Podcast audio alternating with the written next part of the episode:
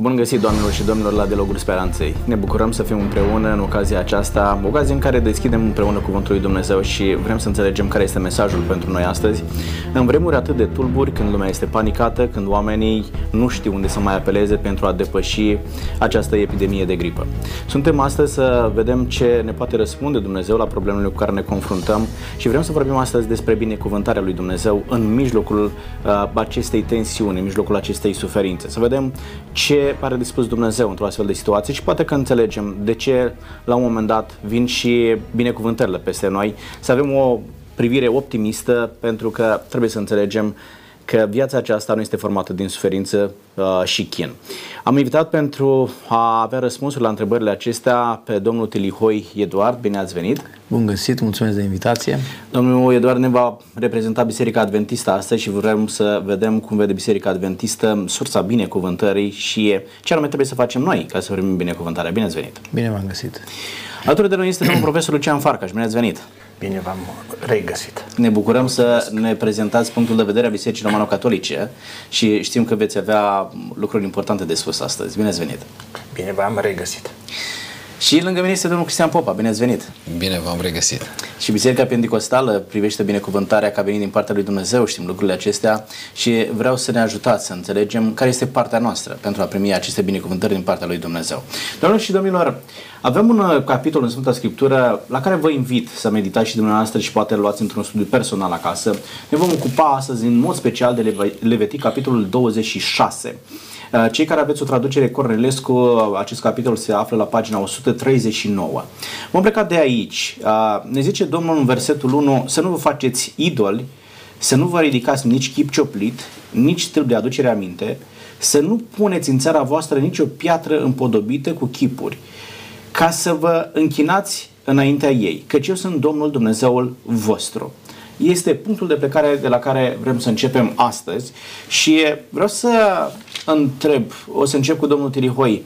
Spuneți-ne, cum influențează viața spirituală de acasă? Pentru că, într-un mod nefericit, dar trebuie să recunoaștem că asta e realitatea, de cele mai multe ori suntem persoane tipice, neîmprejurări tipice. Într-un fel ne purtăm acasă, altfel ne purtăm la biserică și altfel ne purtăm în societate. Este important felul în care a, decurge viața spirituală acasă și influențează lucrul acesta binecuvântarea a, lui Dumnezeu? Viața spirituală de acasă este foarte importantă pentru că ori de, oricât de mult am încercat noi să ne ascundem uh, viața de acasă, va fi uh, puțin probabil să nu iasă în afară oricât de mult am vrea noi să părem altfel în afară, s-ar putea la un moment dat să arătăm exact cum suntem noi. Cred că viața de acasă e foarte importantă. Însă acest text are de-a face cu binecuvântarea lui Dumnezeu. De ce? Pentru că Dumnezeu în uh, legea lui, în cele 10 porunci, chiar de la început vorbește despre faptul că idolii sunt ceva ce nu ar trebui să existe în viața spirituală a unui om. În, uh, în Exodul la capitolul 20 el, Dumnezeu începe prin a spune că El este Domnul Dumnezeu care i-a scos pe uh, izraeliți din țara Egiptului, o țară idolatră, unde era un panteon destul de bogat și ei puteau să închin la orice Dumnezeu voiau ei. Uh, și anumiți Dumnezei i-au luat cu ei în, uh, în, în deșert, în, în pustie. Și ne amintim în uh, Exod ce s-a întâmplat, Dumnezeu s-a supărat pe ei când și-a făcut un vițel de aur și mulți dintre, dintre acei oameni au murit. Uh, iar în, uh, în Exodul, capitolul 20, chiar de la început, în versetul 4, uh, spune cuvântul lui Dumnezeu să nu-ți faci chip cioplit, nici vreo înfățișare a lucrurilor care sunt sus în ceruri, jos pe pământ sau în apele mai jos decât pământul. Zice să nu te închini înaintea lor, să nu le slujești, căci eu sunt Domnul Dumnezeul tău și sunt un Dumnezeu gelos care pedepsesc nelegiuirea părinților în copii până la al treilea și al patrulea neam al celor ce mă urăsc. Dar mă îndur până la al miilea neam de cei ce mă iubesc și păzesc poruncile mele. Observăm, viața spirituală pleacă de acasă. Uh, evreii erau obișnuiți ca să scrie pe ușorii uh, casei legile lui Dumnezeu și de fiecare dată când intrau în casă, chiar și acum mai este obiceiul acesta în sinagogi, dacă mergem și vedem, ating ușorii ușii cumva să-și aducă aminte de legea lui Dumnezeu, uh, ceea ce e un lucru foarte important pentru ei. Arată că ei aparțin lui Dumnezeu, acceptă prevederile lui Dumnezeu, pentru a sta în legământ cu Dumnezeu trebuie să faci ceea ce Dumnezeu ți-a prevăzut în, această, în aceste 10 porunci. Uh, cred, cred din toată inima că binecuvântarea are de-a face cu ascultarea față de Dumnezeu. Uh, știți că uneori revendicăm binecuvântări din partea lui Dumnezeu pentru că suntem foarte implicați în viața spirituală de la biserică și spunem, Doamne, nu sunt eu conducătorul bisericii, nu îi mobilizez eu pe oameni să asculte de ei, dar Dumnezeu se uită și la ceea ce se întâmplă în spațiul nostru privat, în spațiul nostru intim, de acasă. Și Dumnezeu cunoaște foarte bine.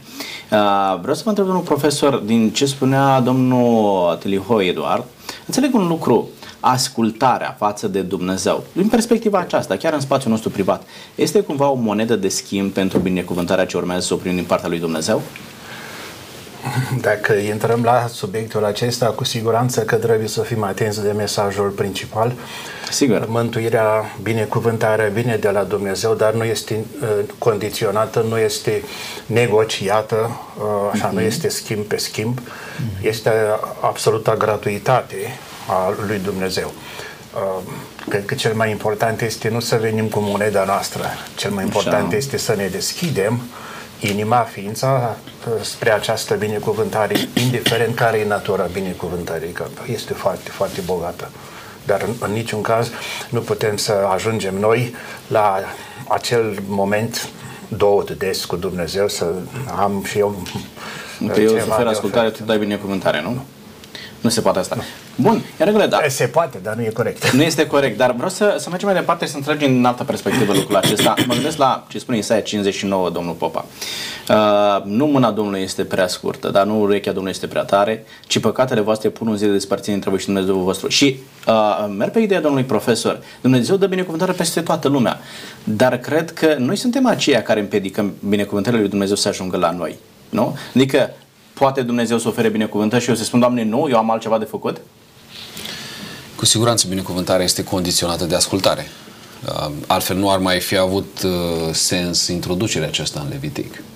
Uh, să nu vă faceți idol, să nu vă ridicați chip cioplit, să păziți sabatul și așa mai departe. Erau niște condiționări.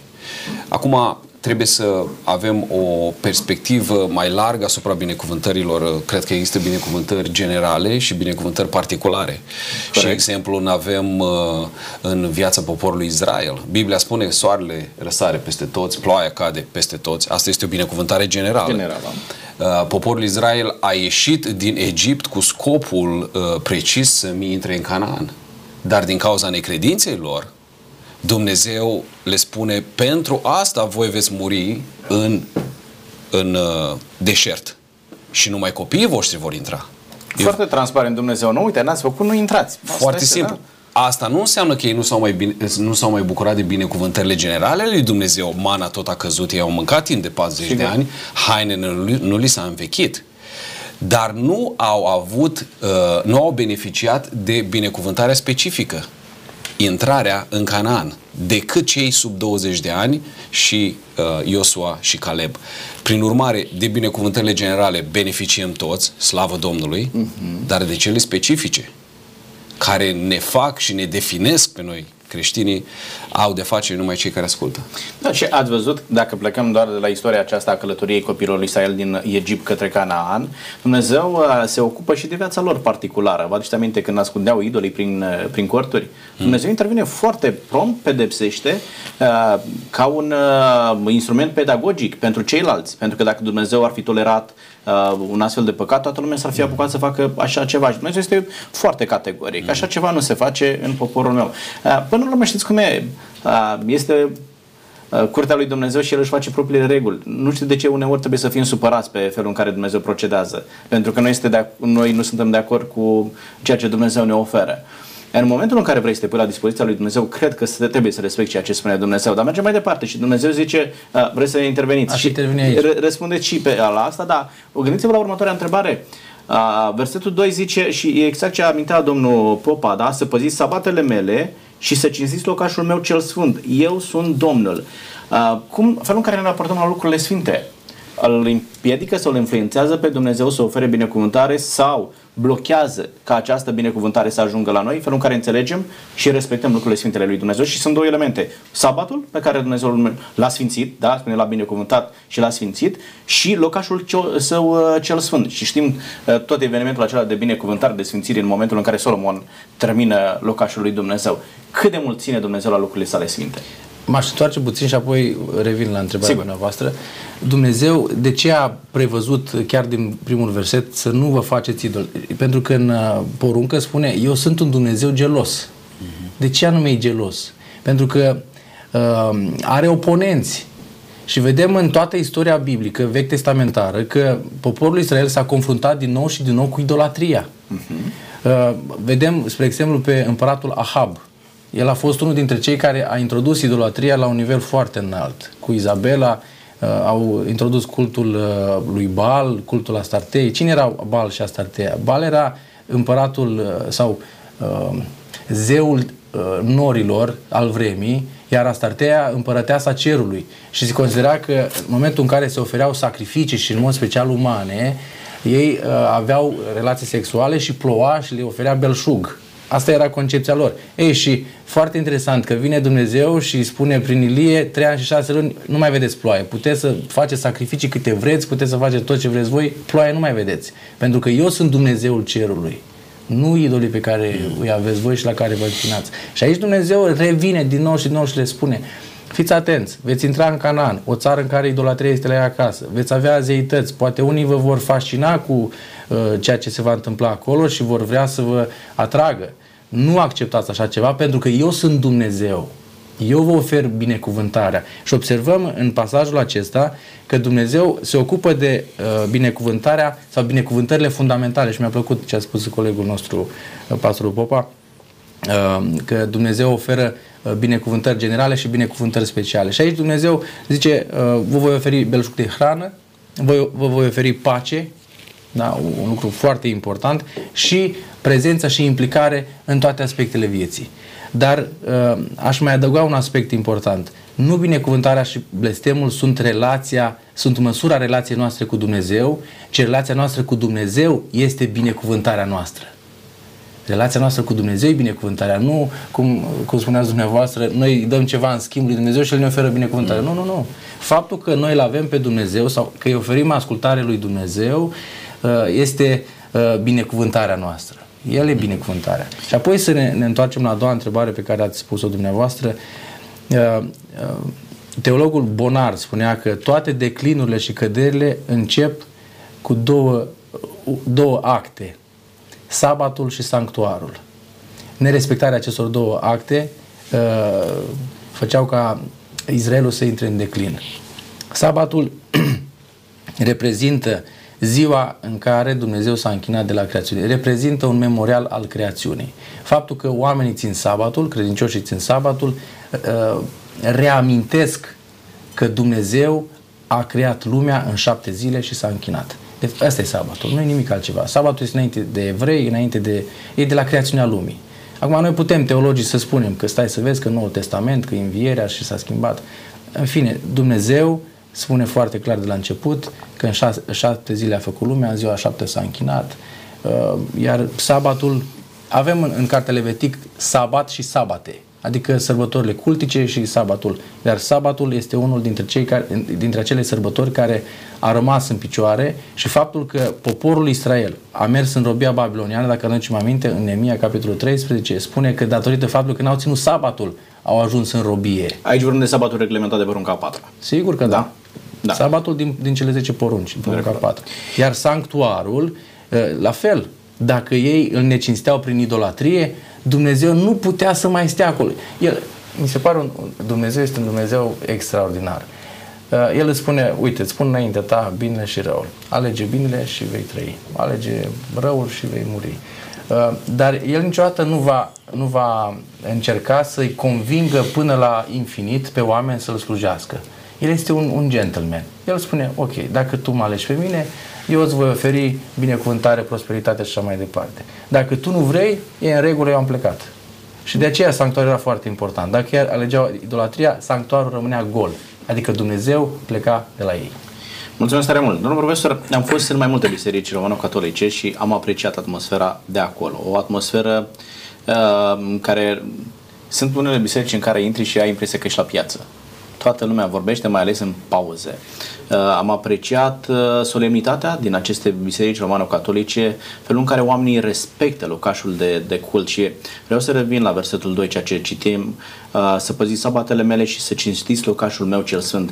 Poate ne spuneți, e o educație anume specială în care îi învățați pe enoria și dumneavoastră să păzească aceste lucruri sfinte ale lui Dumnezeu, sabatul, locașul sfânt al lui Dumnezeu?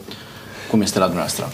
Eu am avantajul că m-am născut la țară și la țară, casa noastră, câteva case, erau nu în vatra satului, ci undeva în afară și lui bunicul ei se spunea Andrei din câmp. N-au găsit altă poreclă.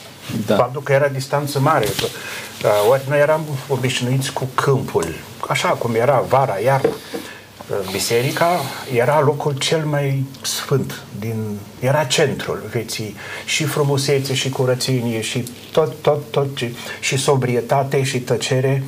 Uh, la noi copii, când se joacă în curtea bisericii sau în apropiere, deschid așa cu frică ușa și uh, dar nu mai vorbesc la ușă să uită să vadă ce se întâmplă acolo. Adică e o, un respect cu care creștem de mici. Uh, de exemplu, pe mine m-a impresionat foarte mult cum, cum de sună orga. Nu știam cum sună. Dar numai sunetul orgii mă făcea, impunea respect. Dar este și educația aceasta, da? că participi împreună cu fie cu preotul la rugăciune, cu dascălul la cântare sau cântăm împreună. Eu am crescut într-o biserică unde uh, bărbații și femeile uh, se rugau și cântau la fel. Sunt comunități unde pe bărbați nu-i auzi ca și cum ar fi o înjosire Poate pentru că sunt ei. mai puțin de aceea. Dar la noi, în cele mai multe comunități, cântă toți, Toată participă lumea. toți. Este momentul de tăcere, de exemplu, chiar se recomandă când este adorația Sfintei Euharistii, sunt momente de tăcere, absolută tăcere, pentru că mai ales Dumnezeu vorbește în tăcere, nu ca ne ascultă vorbăriile noastre. Ne și spune Iisus, când vă rugați, nu? este acea atmosferă de, da, de comuniune, de intimitate cu Dumnezeu și este o educație la noi. Ce să mai spun, eram copii, 3-400 de copii la slujbă dimineața la 7 și da, mai erau câte trei bărbați care da, ne ajutau să vorbim abțin. Da. Copii, ca la, dar în general lumea merge acolo, merge pentru Deci există și, și e, ideea aceasta a noi să respectăm lucrurile pe care Dumnezeu le-a sfințit. Da? da, da zice, a sfințit sabatul, a sfințit locașul. Da, și lista aceasta de lucruri sfinte poate să se continue fără doar și poate. Uh, domnul Popa, uh, am vizitat o biserică pentecostală și pentru că mi-a plăcut, pot să-i spun și numele, este vorba de o biserică din Dumbrăven, de Suceava. O biserică de peste 1000 de oameni. Am fost invitat la un serviciu divin de la ora 5 după amiază, ora 17. Vreau să vă spun că de la 5 fără un sfert n-a mai intrat nimeni în biserică.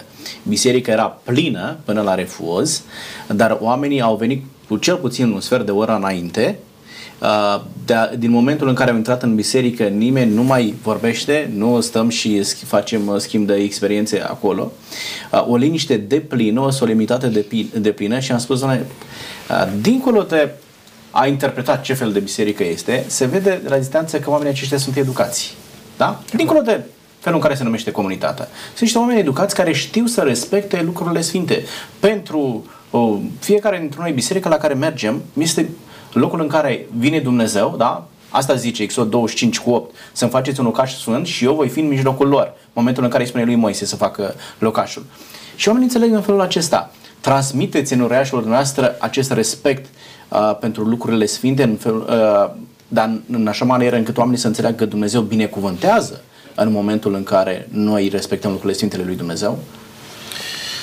Și ca, în cadrul pedicostalelor uh, sunt diferite nuanțe uh, și diferite feluri de a vedea lucrurile acestea. Biserica de care, pe care o pomeneați, într-adevăr, uh, promovează această reverență uh, care cred că este de, de bun augur și este binecuvântată de Dumnezeu. Uh, sunt alte biserici care uh, văd puțin altfel uh, adunarea împreună, o adunare de sărbătoare, o adunare unde uh, oamenii trebuie să-și exprime uh, public uh, adorare față de Dumnezeu.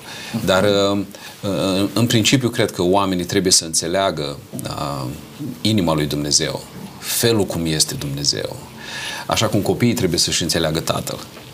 Da, Îmi spunea uh, fica mică ieri că uh, tata, mama a spus uh, că înainte să vină tata să facem ordine, că lui așa îi place.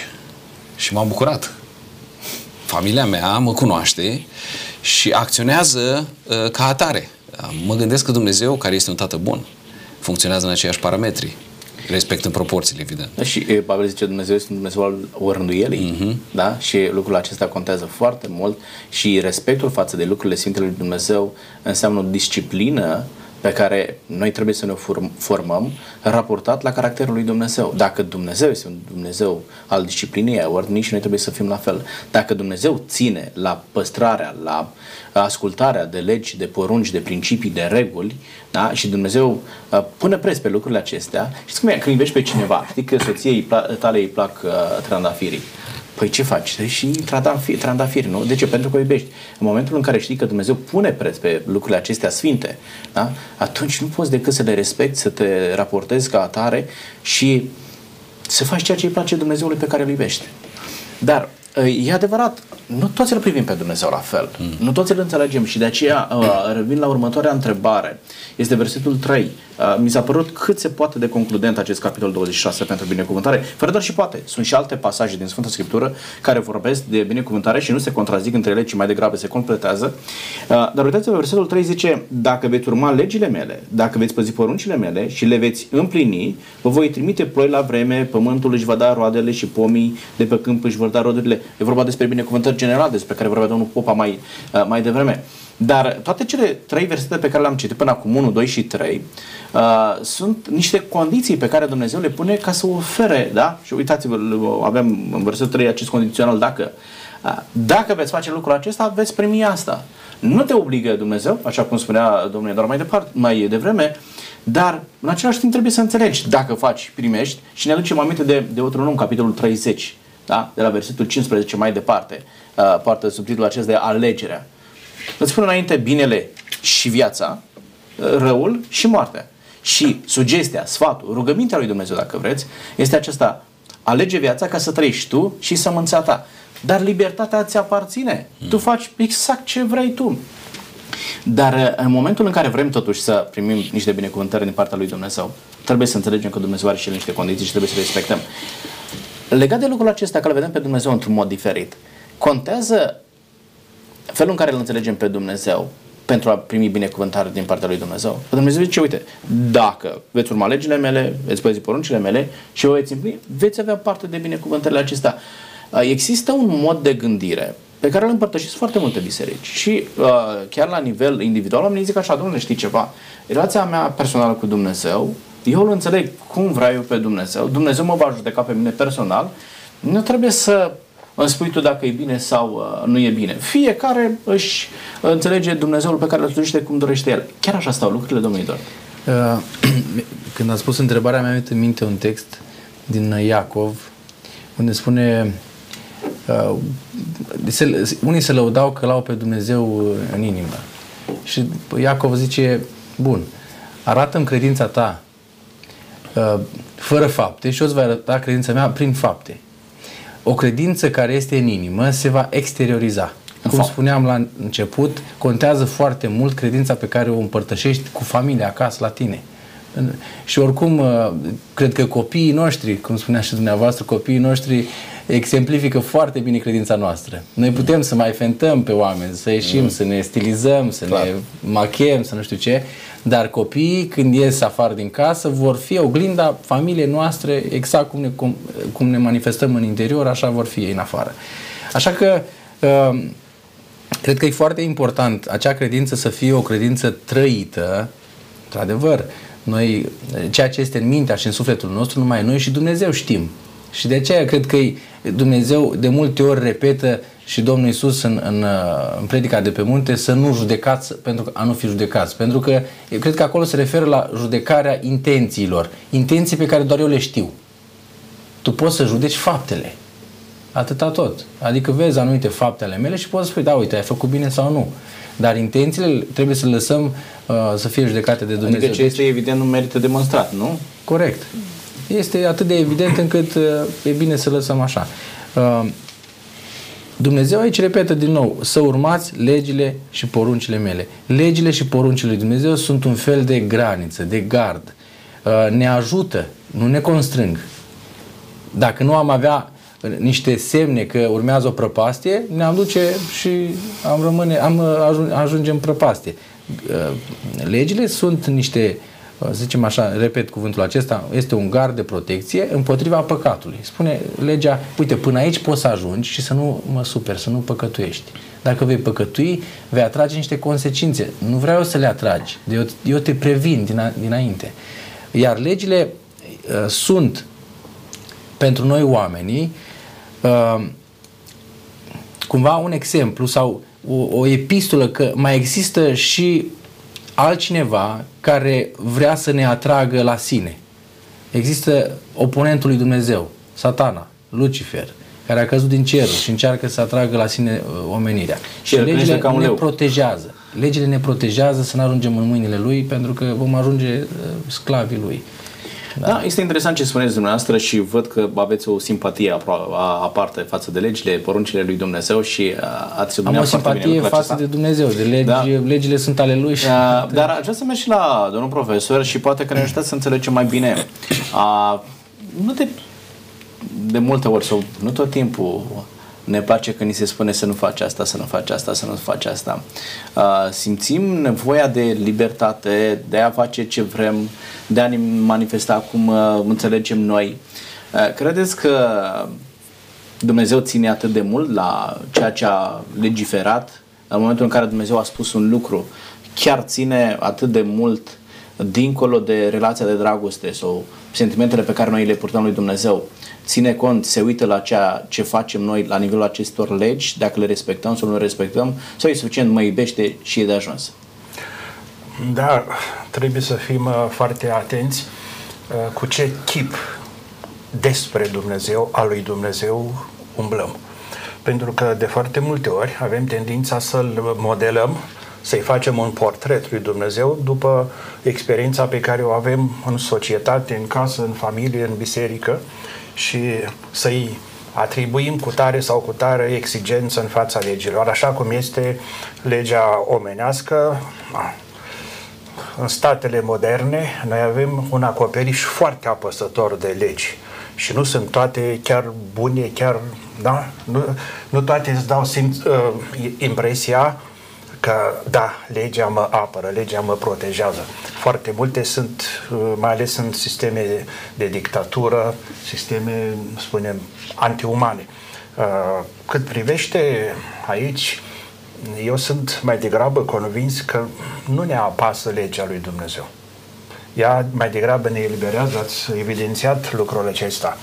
Pe de altă parte, noi uh, suntem uh, noi nu funcționăm da? ca celelalte făpturi au un surplus, am mai spus și altă dată lucrul acesta, au o organizare pe bază de uh, instinct. Sunt legi puse în natură pe care celelalte făpturi trebuie să le respecte, cât pot ele să le respecte. Dacă nu, ele dispar.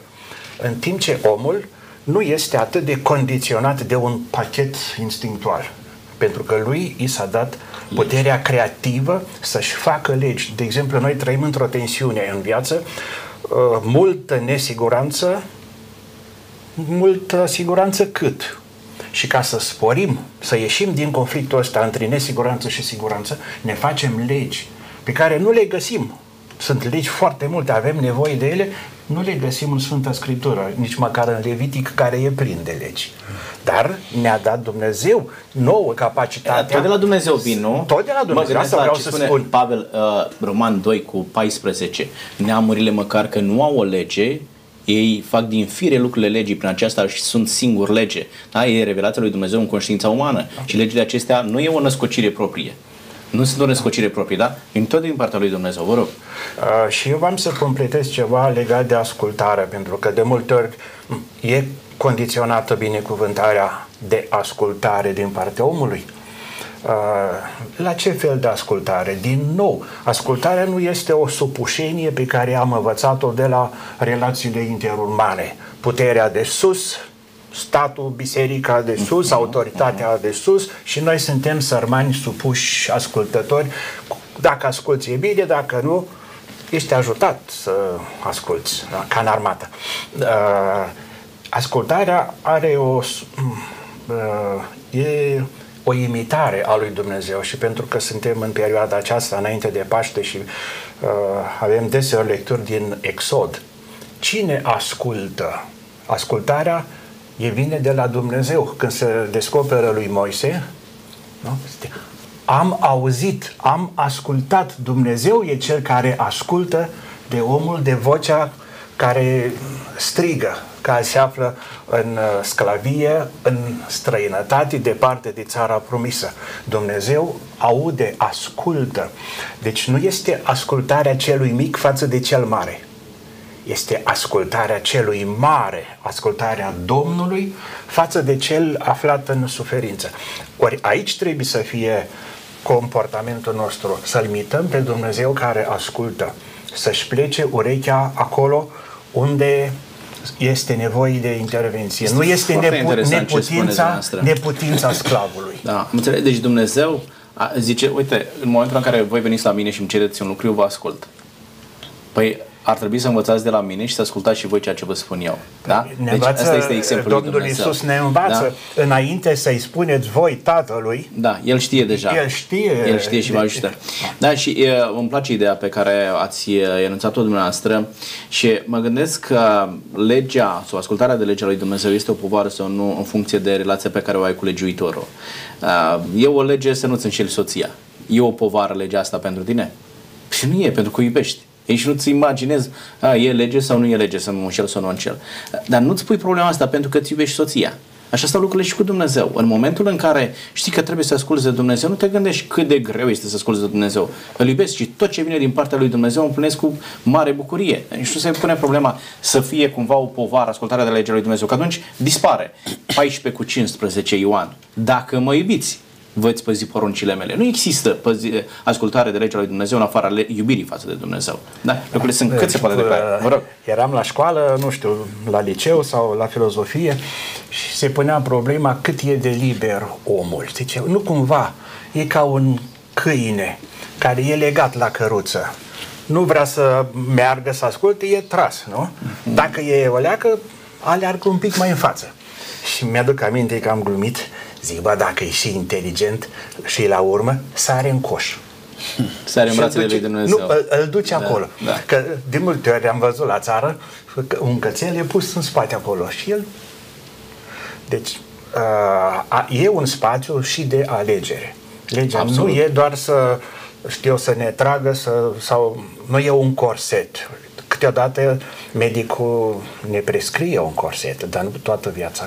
Pentru un moment ca să, știu eu, să uh, reparăm uh, coloana sau ce avem, e un corset, dar Spune Domnul 11 cu 9, Eclesiast, bucură-te tineri în tinerețea ta, fii cu inima veselă, fă ce vrei tu, da? Cu alte cuvinte. Dar să știi că pentru toate lucrurile acestea te va duce Dumnezeu la judecata sa. Este libertatea aceasta de alegere, dar noi în același timp trebuie să fim conștienți că va fi și o zi de contărilor. Și vin la dumneavoastră, uh, domnul Cristin.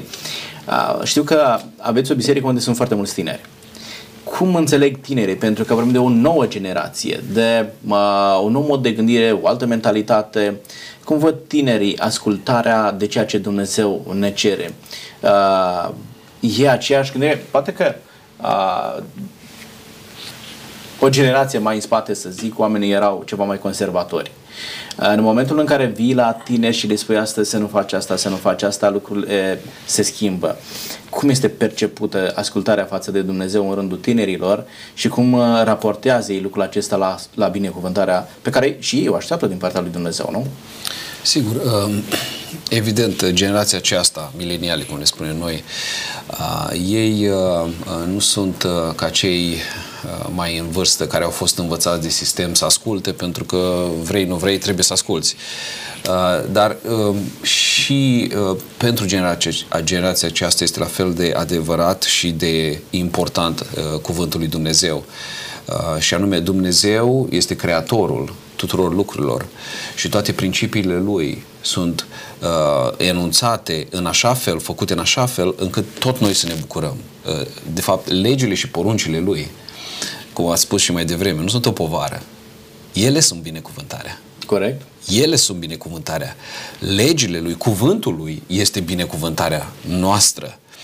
Uh, dacă eu împlinesc cuvântul lui, este pentru binele meu nu pentru binele lui Dumnezeu. Corect. Dumnezeu este Dumnezeu și dacă respect eu și dacă nu respect eu, el la fel rămâne. Și nu îl schimbă pe Dumnezeu. Și nu schimbă cu nimic neascultarea mea sau a noastră ca națiune. Ceea ce înțelege generația tânără și văd că din ce în ce mai mulți tineri flămânzi după cuvântul lui Dumnezeu a, a, au ajuns la această înțelegere, această revelație, este că tot ceea ce a poruncit Dumnezeu este pentru binele nostru. Uh, relația sexuală este binecuvântată de Dumnezeu în cadrul căsătoriei între un bărbat și o femeie. Astăzi trebuie să explici asta, să spui un bărbat și o femeie, pentru că uh, societatea noastră a ajuns unde a ajuns. Acolo este binecuvântată relația și din o astfel de relații ies copii binecuvântați. Copii care vor fi ulterior sănătoși din punct de vedere emoțional, sănătoși din punct de vedere spiritual. Asta nu este o Uh, dacă vreți, uh, o limitare. De fapt, asta este o binecuvântare. Aseară vorbeam unor tineri tocmai despre limitarea aceasta uh, a sexualității și spuneam o mașină de curse nu este în siguranță pe străzi. Mașina aceea nu a fost făcută să meargă pe străzi unde sunt treceri de pietoni, mașini care merg încet și așa mai departe. Mașina de curse este făcută pentru pistă. Este un scop din design făcut în felul acesta. Uh, la fel, uh, aseară vorbeam despre sexualitate. Nu este făcut decât să fie uh, folositoare și binecuvântată în cadrul căsătoriei. Și asta se respectă și este un principiu pentru toate legile lui Dumnezeu. Și poate deveni o binecuvântare sau un blestem în funcție de felul în care ne raportăm la ceea ce a zis Dumnezeu despre sexualitate. Absolut. Da? Absolut. Și poate că vom avea o emisiune în care vom vorbi și despre uh, blestem, dacă astăzi vorbim despre binecuvântare. Și uh, să știți că stă în responsabilitatea noastră să le spunem oamenilor cum pot primi binecuvântarea din partea lui Dumnezeu? Pentru că se creează o tensiune între oameni și Dumnezeu, oamenii cer cu disperare binecuvântarea din partea lui Dumnezeu și în momentul în care nu primesc binecuvântarea aceasta, se supără pe Dumnezeu. Se creează tensiunea aceasta. Dar noi trebuie să ajutăm pe oameni să înțeleagă de ce nu poate să primească cineva o binecuvântare. Pentru că nu poți efectiv să întorci spatele lui Dumnezeu, dar în același timp să ai pretenția să primești binecuvântare din partea lui Dumnezeu. Nu pentru că El n-ar vrea să ți-o dea, ci pentru că tu ești pregătit să o primești. Da. Și atunci nu avem cum să primim. Și apoi mă gândesc la un aspect. S-ar putea uh, ceea ce credem noi că este binecuvântare să nu fie binecuvântare pentru noi. Și aș da un exemplu scurt. Mi s-a stricat mașina în luna decembrie și până acum n-am mai făcut-o. și mă gândeam, Doamne, dar eu sunt slujitorul Tău, am nevoie de mașină, trebuie să mă deplasez în stânga și în dreapta. Dar mi-am dat seama că a fost o binecuvântare. Am, mai avut, timp, am avut mai mult timp cu familia, am avut timp să studiez mai mult. Uh, și eu cred că Dumnezeu Uh, folosește anumite situații tot pentru binele nostru. Noi s-ar putea să nu avem imaginea de ansamblu, dar Dumnezeu știe mai bine lucrurile de la început, cum spune și în Isaia, eu sunt Dumnezeu și știu sfârșitul de la început.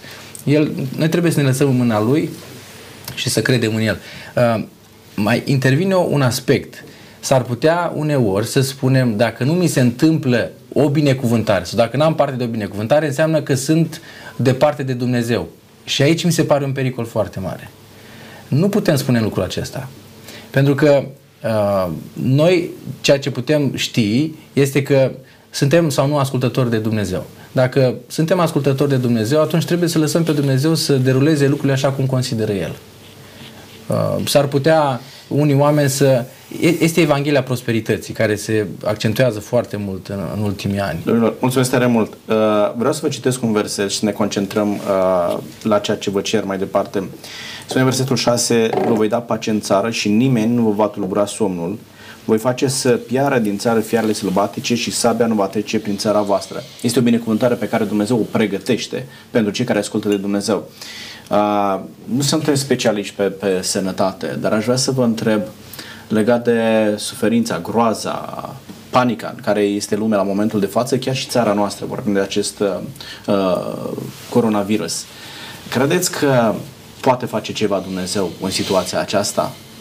Credeți că e momentul în care oamenii să se întoarcă către Dumnezeu, să ceară ajutorul, să intervină în viața lor, în așa fel încât uh, să, chiar să se apropie de Dumnezeu. Știți că în momentul în care treci prin tensiune, ai tentația să zici Dumnezeu m-a părăsit, uh, sunt de unul singur, îmi văd de ale mele și nu vreau să mă aud de nimeni și de nimic. Cum putem întoarce, Domnul Hristie, această situație în favoarea relației noastre cu Dumnezeu și ce poate face Dumnezeu într-o astfel de situație? Trebuie să uh, înțelegem ce este binecuvântarea. În Vechiul Testament, cuvântul binecuvântare abundă, de peste 600 de ori găsim acolo. Și ceea ce este foarte interesant este că este legat direct cu cuvântul a îngenunchea. Interesant. Uh, omul în timpurile vechi trebuia să îngenuncheze ca să primească o binecuvântare. Și binecuvântarea se dădea întotdeauna de la cel mai mare la cel mai mic. Avram binecuvântează pe Isaac, Isaac binecuvântează pe Iacov. Uh, Melchisedec îl binecuvântează pe Avram și așa mai departe. Uh, cred că um, nu ar trebui să ne mire ceea ce ni se întâmplă. Pentru că lumea s-a întors cu spatele la Dumnezeu. Este evident. Și vedem cum Dumnezeu poate și binecuvintează popoare. Să ne aducem aminte de Constituția Statelor Unite. În urma Constituției acesteia, în urma faptului că oamenii și-au plecat întâi genunchiul și apoi au scris o Constituție pentru o țară, Dumnezeu a binecuvântat țara aia într-un mod extraordinar. Binecuvântarea peste Israel după 1947. Cine uh, știe cum arăta locul acela înainte și cum arată acum, își dă seama, Dumnezeu este Cel care a binecuvântat. Cred că este momentul optim pentru noi toți să ne întoarcem cu pocăință către Dumnezeu, să ne plecăm genunchiul înaintea făcătorului, El care ține în mâna Lui timpurile, soroacele și molimele. Da, mă, mă îngrijorează ce spuneți dumneavoastră și anume omenirea s-a întors cu spatele la Dumnezeu și e natural ceea ce ni se întâmplă. Uh, nu, nu aș să zic altfel, dar uh, mi-e frică să nu ne ducem în, în direcția în care să zicem, domnule, este palma lui Dumnezeu peste omenire și să vedem lucrul acesta ca vine din partea lui Dumnezeu. Ceea ce spuneți dumneavoastră este corect în momentul în care întoarcem spatele lui Dumnezeu, nu avem decât de suferit. Dar pe de altă parte, știm că Dumnezeu nu produce răul. Da? Uh, Dumnezeu, ce zice tot Iacov, uh, când cineva este ispitit să nu zică sunt ispitit de Dumnezeu, pentru că Dumnezeu însuși nu ispitește și El nu se lasă ispitit. Da? Ce este, domnul profesor, situația în care ne aflăm? Ne putem explica din punct de vedere teologic, uh, biblic, cum înțelegem starea omenirii prin care trece în momentul de față? Aș face o comparație cu o scenă din decembrie 89 evenimentele, mai ales după Timișoara, la București. Eu eram la București, la Bărăția și am participat din primele zile și da, n-am uh, certificat de revoluționar. Uh, la televizor apăreau tot felul de crainici, de vestitori și unul dintre ei, nu-i dau numele pentru că e o personalitate în țară, spune Uh, dragi români, Dumnezeu și-a întors fața către noi. Eu am ripostat, eram la parohie la Bărăție. Dar ce, până acum au stat cu spatele la noi? Și am spus, nu, că Dumnezeu și-a întors fața spre noi. Noi stăteam cu spatele, spatele și riscăm să stăm mai departe cu spatele la, că, spre Dumnezeu, nu? De fapt, uh, Sfântul Augustin explică păcatul, nu? Uh, întoarcerea de la față către față cu Dumnezeu și e, întoarcerea spre creaturi. Uh-huh. Aversio, conversio. Nu? Uh-huh. Îl părăsim pe Dumnezeu și ne uh, legăm, ne, ne închinăm la creaturi. Nu? Da. Uh, mi-aduc aminte de uh, la ce spuneați dumneavoastră. Uh, la noi primăvara, acasă, la țară, mai ales primăvara, când era secetă, când nu recolta era amenințată, uh, făceau credincioșii cu preotul, se făcea uh, un fel de procesiune de pocăință. Mergeam de la biserică cu icoane, rozariu, alte rugăciuni de, de pocăință printre ogoare.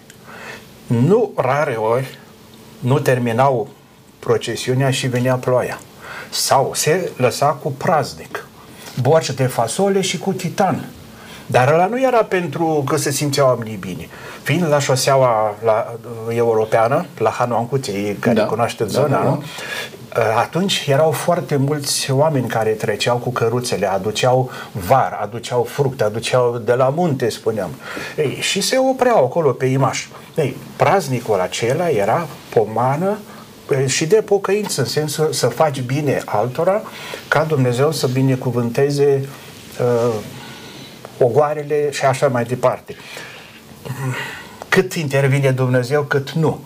Uh, undeva în sudul Germaniei, care sunt mai catolici decât protestanții din nord, tot așa făceau procesiuni pentru ploaie. Și de la, de la ogor la ogor. Și la un moment dat zice, hopa cu rugăciunea. Hans, aici trebuie să prășești, trebuie să sapi. da, da e, era o altă temă, nu ne mai încape timpul, da, să vedem care este relația între binecuvântare și, muncă. și muncă, da, pentru că Dumnezeu nu toarnă da, din dacă, cer fără că Dacă luăm ca principiu care brăzdează întreaga Scriptură, Dumnezeu este promotorul comuniunii. Și Sigur. în toate să fie comuniune, colaborare sănătoasă, benefică și atunci uh, și este cu siguranță, eu cred că este o legătură între atitudinea morală a omului și pământul Sigur. pe care își zidește, își trăiește viața. Sigur. Domnilor, mulțumesc tare mult pentru ce spuneți. Este ultima intervenție în această emisiune, domnul Tilivoi.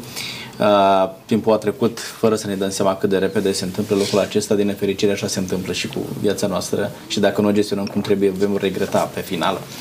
Uh, dincolo de a găsi, știu eu, țapii spășitori în situația prin care trecem, haideți să vedem unde putem găsi soluții pentru drama prin care trece omenirea la momentul de față și iată ne vorbim de România, uh, de mâinile, de mâine școlile sunt închise, da? Copiii vor trebui să stea acasă, e o situație neplăcută pentru părinți și toată lumea se întreabă ce ne facem. Unde putem găsi răspunsuri la întrebările noastre, domnul Tilivai?